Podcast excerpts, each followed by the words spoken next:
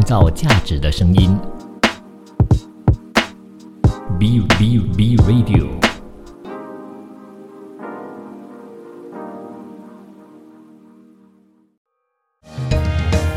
儿童文学拼读会，我们用快乐来相会。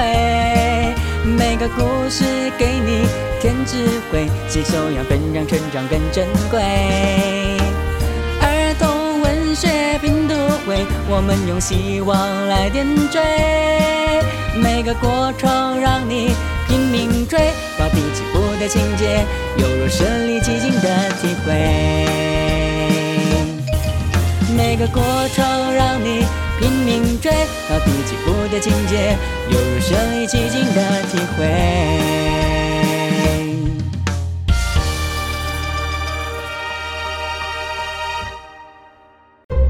一段文字，一寸养分，一种体悟，一份感动。儿童文学品读会，儿童文学品读会，您日常的生活点缀。您好，我是 Vincent 维。过去的这个周末呢，其实除了值得庆祝普天同庆的开斋节之外呢，四月二十二号还有一个非常非常呃值得纪念以及非常有意义的一个日子，就是世界地球日 Earth Day。那值得一提的就是呢，这个日子啊，其实呢，它有一个 logo 或者是一个旗帜的。那当然啦，因为呢，它是一个世界地球日的一个地球之旗嘛，所以呢，它的主要的图案呢就是地球啦。而它主要的图案其实是由美国国家航空航天局的阿波罗十七号的飞船在太空所拍摄的一个照片，蓝色蓝色的这个弹珠，然后呢，就将这个所谓的就是地球的样貌呢，给放在这支旗当中，然后呢，就成为了首届的世界地球日的一个活动的设计，然后呢，现在这面旗帜呢，就是环保的一个象征啦。而因为这个非常值得我们去纪念跟值得我们去知道的一个日子——世界地球日呢，所以我就给大家去跟大家分享跟地球有关系的一些绘本。其实去年我好像跟大家说过了，不过没有关系啦。我觉得呢，这种主题啊，一样可以一直做，一直做，因为有蛮多的人都借助绘本去告诉大家、告诉孩子关于环境保护的重要性。而我手上握着的这本书呢，其实它非常的有意思，因为这部作品呢的原著啊，其实是一个小孩子他画的，他画出了一个漫画的版本了之后，就是非常非常的童真，根本就没有办法成书。然后呢，就有一群大人呢，就集结了他们的想法，把图跟文给画出来，将故事更加完整了，然后就出版了这本书，叫做《走，我们去看海龟》，Sea Turtle Here We Come。当然，这部作品其实因为呢，它的图真的蛮多的，然后呢，也没有很多的文字，所以我没有办法给大家从头读到尾。因为如果我完全只是读文字的话呢，是完全不知道我在说什么的，因为它可能会让你觉得，诶，故事好像断断续续的。所以现在呢，我就给大家来去转述跟去说一说这部作品到底说些什么吧。走，我们去看海龟。原著：萧柔，文：李淑仪，图。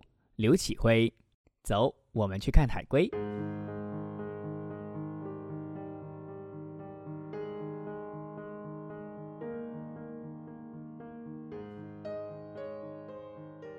这部作品一开始就说我们要到马来西亚美丽的东海岸去拜访一位很老很老的朋友，而这个很老很老的朋友呢，其实一开始我们并不知道，因为下一页的图片呢。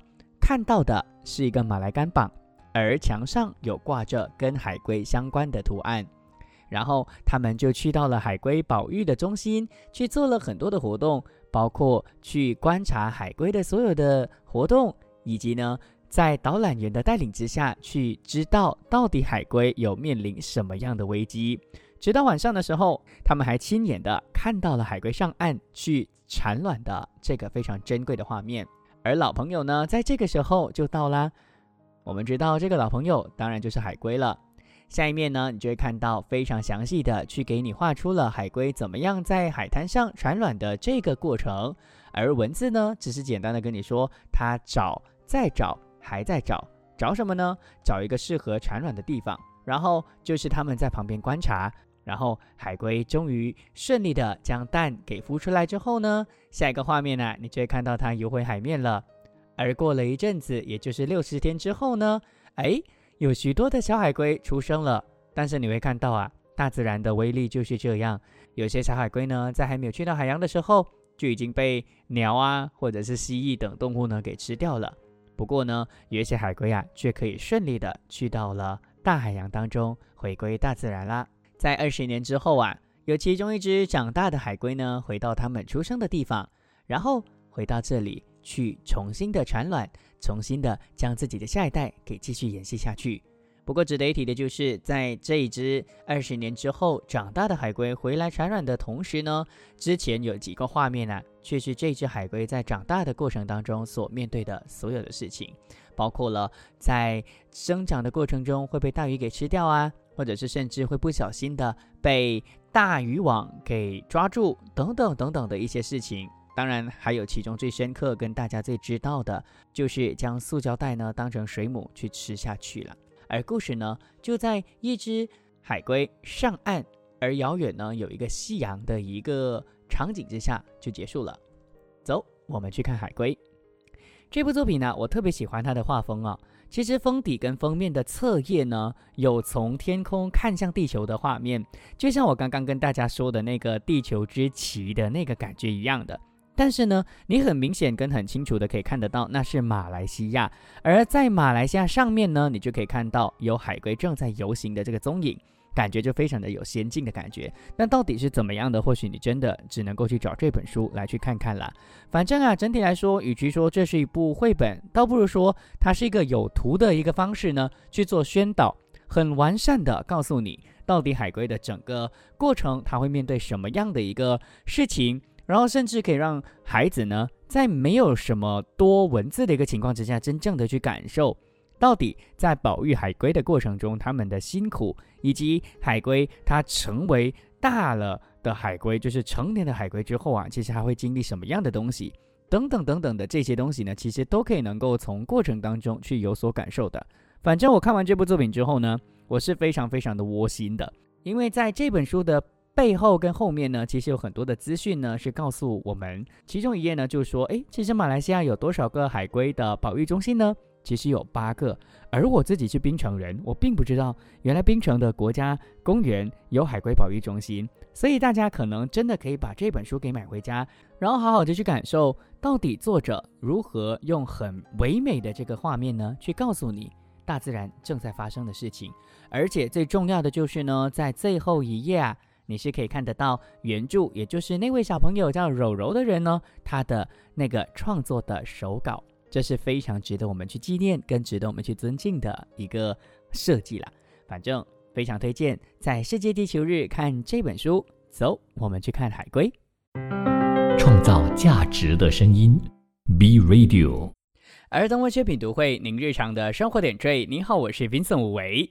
接下来这部作品呢，要说的书名叫做《小鱼散步》。你可能会觉得小鱼真的是一条鱼，对吧？但它其实不是哦，她是一个小女孩。那到底为什么这部作品会被我归类到今天的主题，跟地球日、跟地球、跟环境又有什么样的关系呢？我有自己的解读，可能这个解读比较神奇一点点，或是比较特别一点点。不过没有关系，反正呢，我就是要跟大家去分享这部作品《小鱼散步》。作者陈志远，明天出版社出版《小鱼散步》。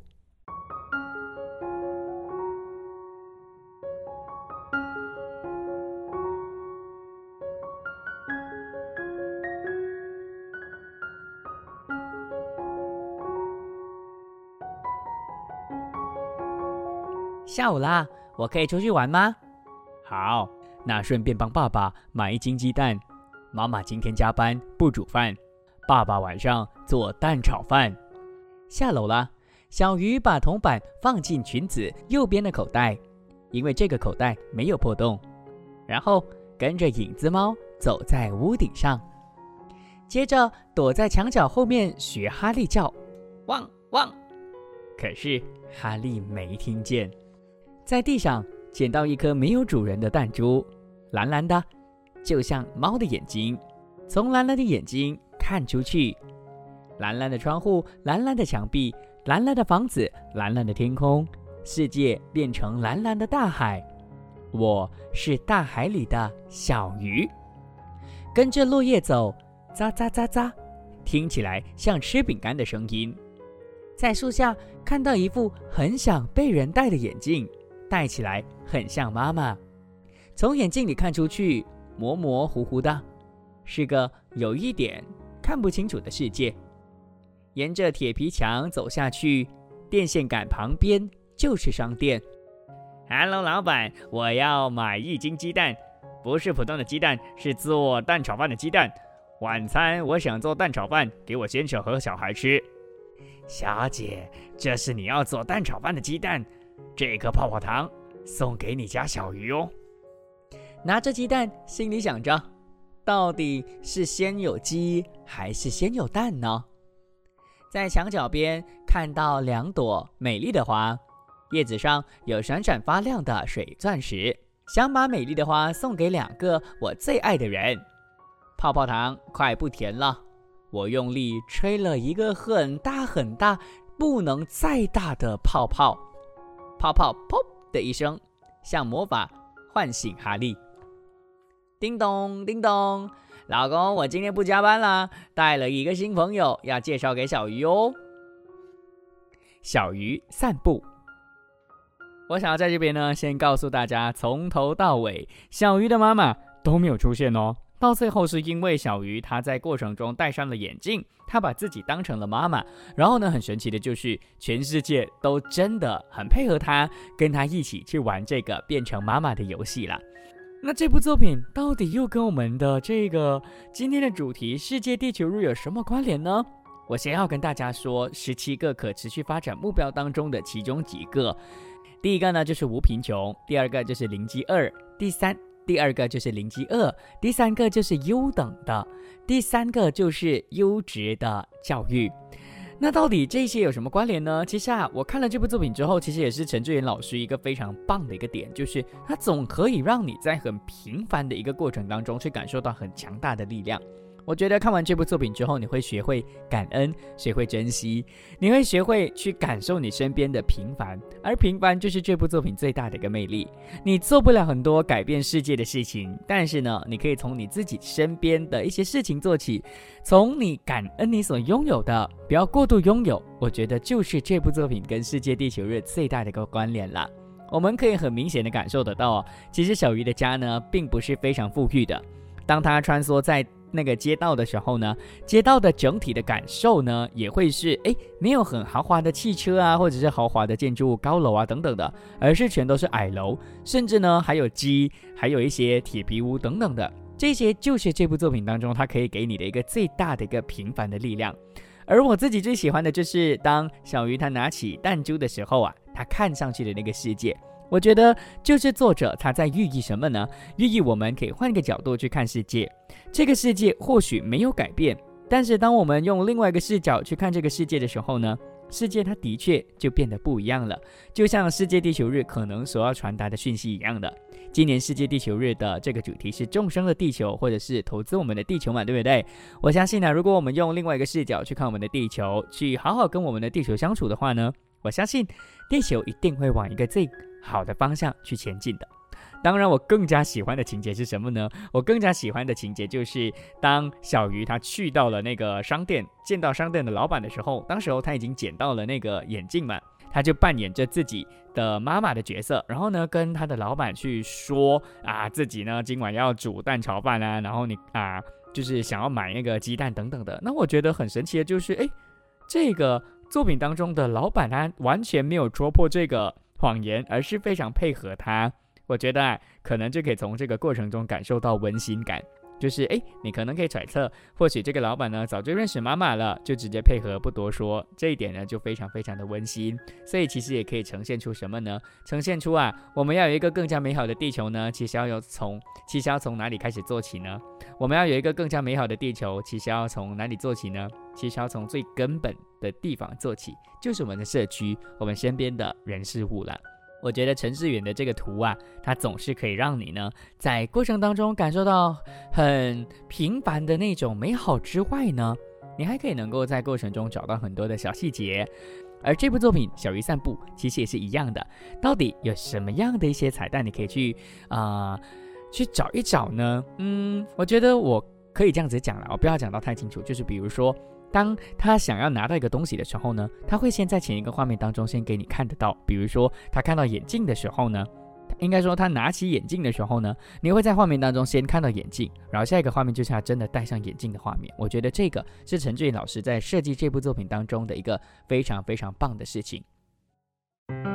创造价值的声音，B Radio。儿童文学品读会，您日常的生活点缀。你好，我是 Vincent 维。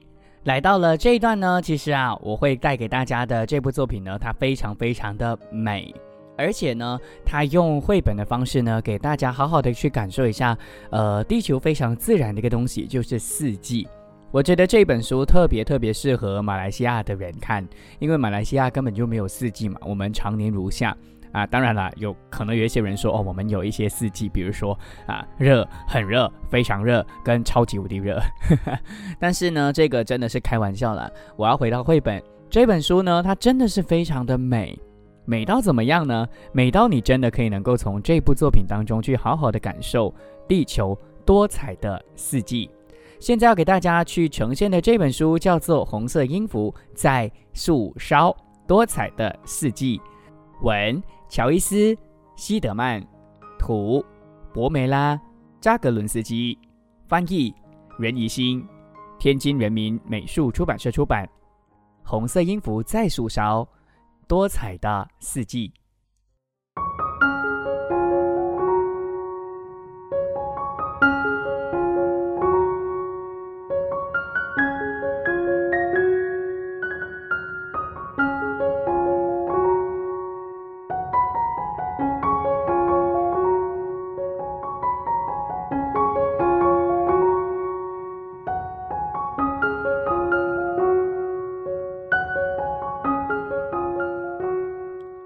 春天，红色的歌声飘过树梢，哆、瑞、咪，一个个音符像一颗颗樱桃掉进我的耳朵里。红色给枫树披上了毛茸茸的外衣，在树枝欢快地绽放。绿色初来乍到，害羞地躲在花骨朵后面，偷偷地往外瞧。绿色从被雨淋湿的大树上落下。亮晶晶、轻飘飘，缓缓地落在我脚边，像海苔一样软软的。春天，金色和紫色手拉着手，面对面微笑，脸庞如天鹅绒般明亮。那是初绽的花朵，崭新的友谊。春天，白色听起来像暴风雨一样，树枝嘎嚓嚓，冰雹噼啪啪，闪电唰啦啦。雷声轰隆隆，蓝色离不开阳光，少了阳光，蓝色就玩起了捉迷藏，然后刹那间在春的天空闪亮。白色也会有安静的一面，娇嫩而又透光的花瓣，闻起来是白色的。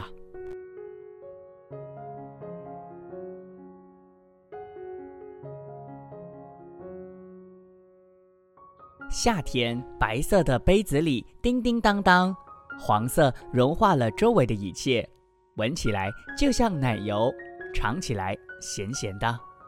在这个角落，神秘的角落，粉色在叽叽喳喳，它们光秃秃的，只有稀少的羽毛，这就是新生命的颜色。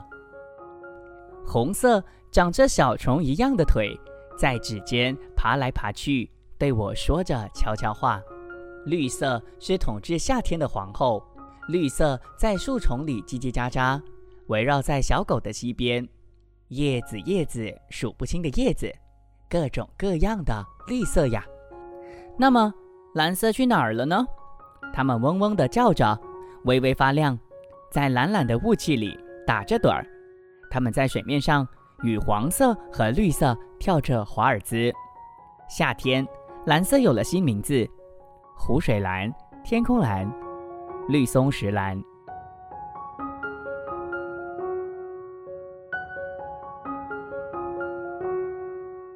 紫色一点一滴没入夏天的夜晚，慢慢的，慢慢的，慢到我们根本没有发觉，直到小山、房子、手里的书，还有小狗身上的棕色斑点，都染成了紫色。夏天的晚上，黑色把神秘藏在夏天里。头顶的夜空是黑色的，脚下的石头是黑色的，黑色呼啦啦的飞过去，又唰啦啦的冲过来。黑色在小熊猫的眼里，深沉而又狂野。它惊讶地盯着我，因为黑色也在我眼里，在我回望的目光里。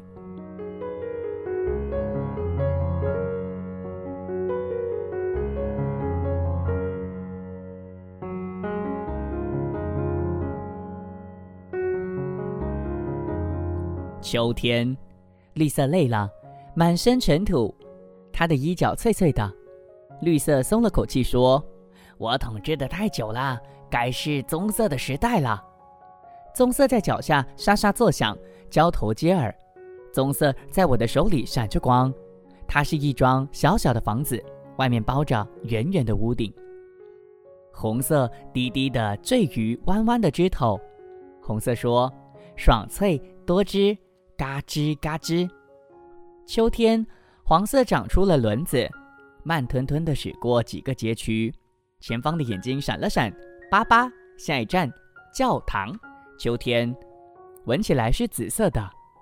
枯萎的树叶，还有黏糊糊的梅子，它们都是小虫子们的家。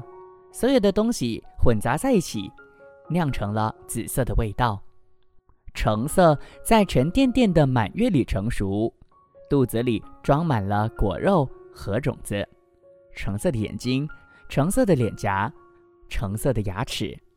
秋天，风抚摸着黑色，满星点点的夜空装满了秘密。小狗不停地闻啊闻，寻找这其中的奥妙。哦，差点忘了白色。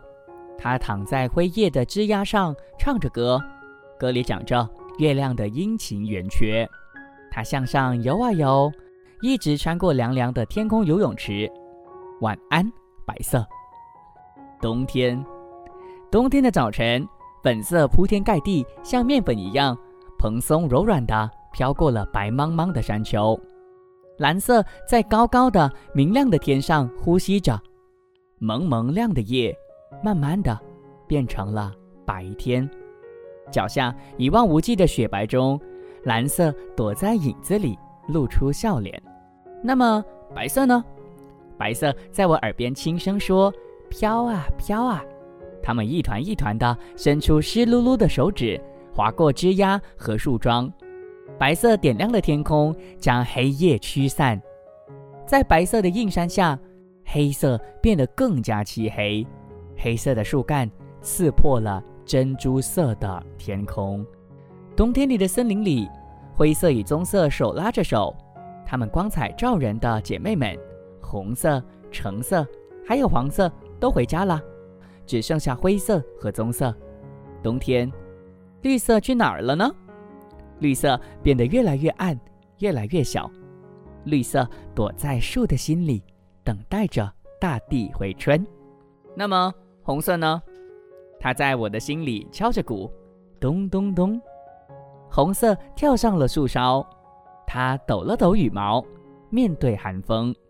哆瑞咪，它展开了歌喉，一个个音符像一颗颗樱桃，掉进我的耳朵里。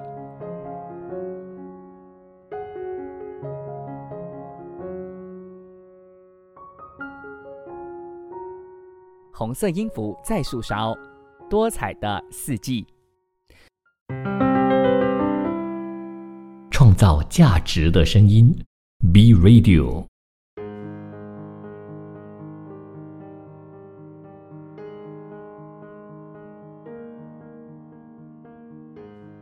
儿童文学品读会，您日常的生活点缀。你好，我是 Vincent 武维。上一段呢，就给大家朗读了《红色音符在树梢》多彩的四季这一首这部作品。哎，不小心说成这一首，我觉得也没有错啦。你真的可以把它当成是一首诗歌在看，因为呢，单单只有文字的话，其实它真的非常非常的美。再搭配那个图的话呢，是非常非常的，就是很高级的一本绘本。值得一提的就是呢，这部作品啊，其实也是得过奖的哦。它是二零一零年凯迪克银奖的得奖作品，所以呢，他得奖也不是没有理由的，因为他符合了绘本之父松居直老师所说的：我们为什么要读绘本呢？就是要有这个能力去感受美，而能够感受到四季的美，我觉得就可以能够真正的去爱护地球，让地球可以变得更加的美丽，更加的美好啦。不过我得跟大家去澄清一下，呃，上一段我没有完整的给大家读完啊。第一是因为真的太长了，第二是因为我觉得说，呃，希望你可以能够就是有机会呢去把这本书买回家，因为它是凯迪克银奖的得奖作品，绝对值得你去收藏。然后呢，你可能就可以能够发现更多我刚刚被我删掉的一些情节。所以说到剧情的话，我觉得这部作品它其实是有适定的、适当的安排过的。就是你会发现到呢，从头到尾的那个颜色呢，是没有一个颜色是缺少的，总会出现春夏秋冬这四个季节都会出现的颜色。那他甚至会问我们：诶，红色呢？红色去了哪？诶，绿色呢？绿色去了哪？等等的。我觉得这一点呢，是用文字去跟我们读者去互动的其中一个最棒的一个方式了。我觉得，当然说到这个的话呢，就不不得不说的就是这部作品它符合了文学之美啦。能够用每一个颜色呢去好好的呈现出来，在它搭配那个画面的话呢，就非常的有意境。其实啊，这部作品它很特别，因为你会看到一些剪贴的一个技巧在里面。比如说呢，你看到啊，用水彩作画的同时呢，你会看到可能有一些呃形状呢是用报纸去剪了之后贴进去的，有像是里面一直出现的王子或者是公主，反正他们带着宝冠。然后呢，我觉得是非常非常的有意思的。反正这个角色呢，在文字上是没有呈现出来，但是他就从头到尾就一直出现。我觉得这一点是呈现出什么呢？呈现出哎，地球在变，但其实人没有在变。就算我们的环境怎么样都好，我们都必须学会跟环境一起共存，让环境跟我们可以成为好朋友了。当然，这部作品呢，回到整体的一个分析的话呢，我觉得我很意外的就是，哎，冬天竟然是粉红色的耶！因为或许是用文字去表达有点难想象，但是这个粉红色是怎么样出现的呢？其实有一点像是，哎，那个太阳其实有点橘色，那让到那个地上，因为橘色可能加上雪白的，呃，画面就变成真的是粉红色的感觉。我觉得粉红色是很棒的，所以。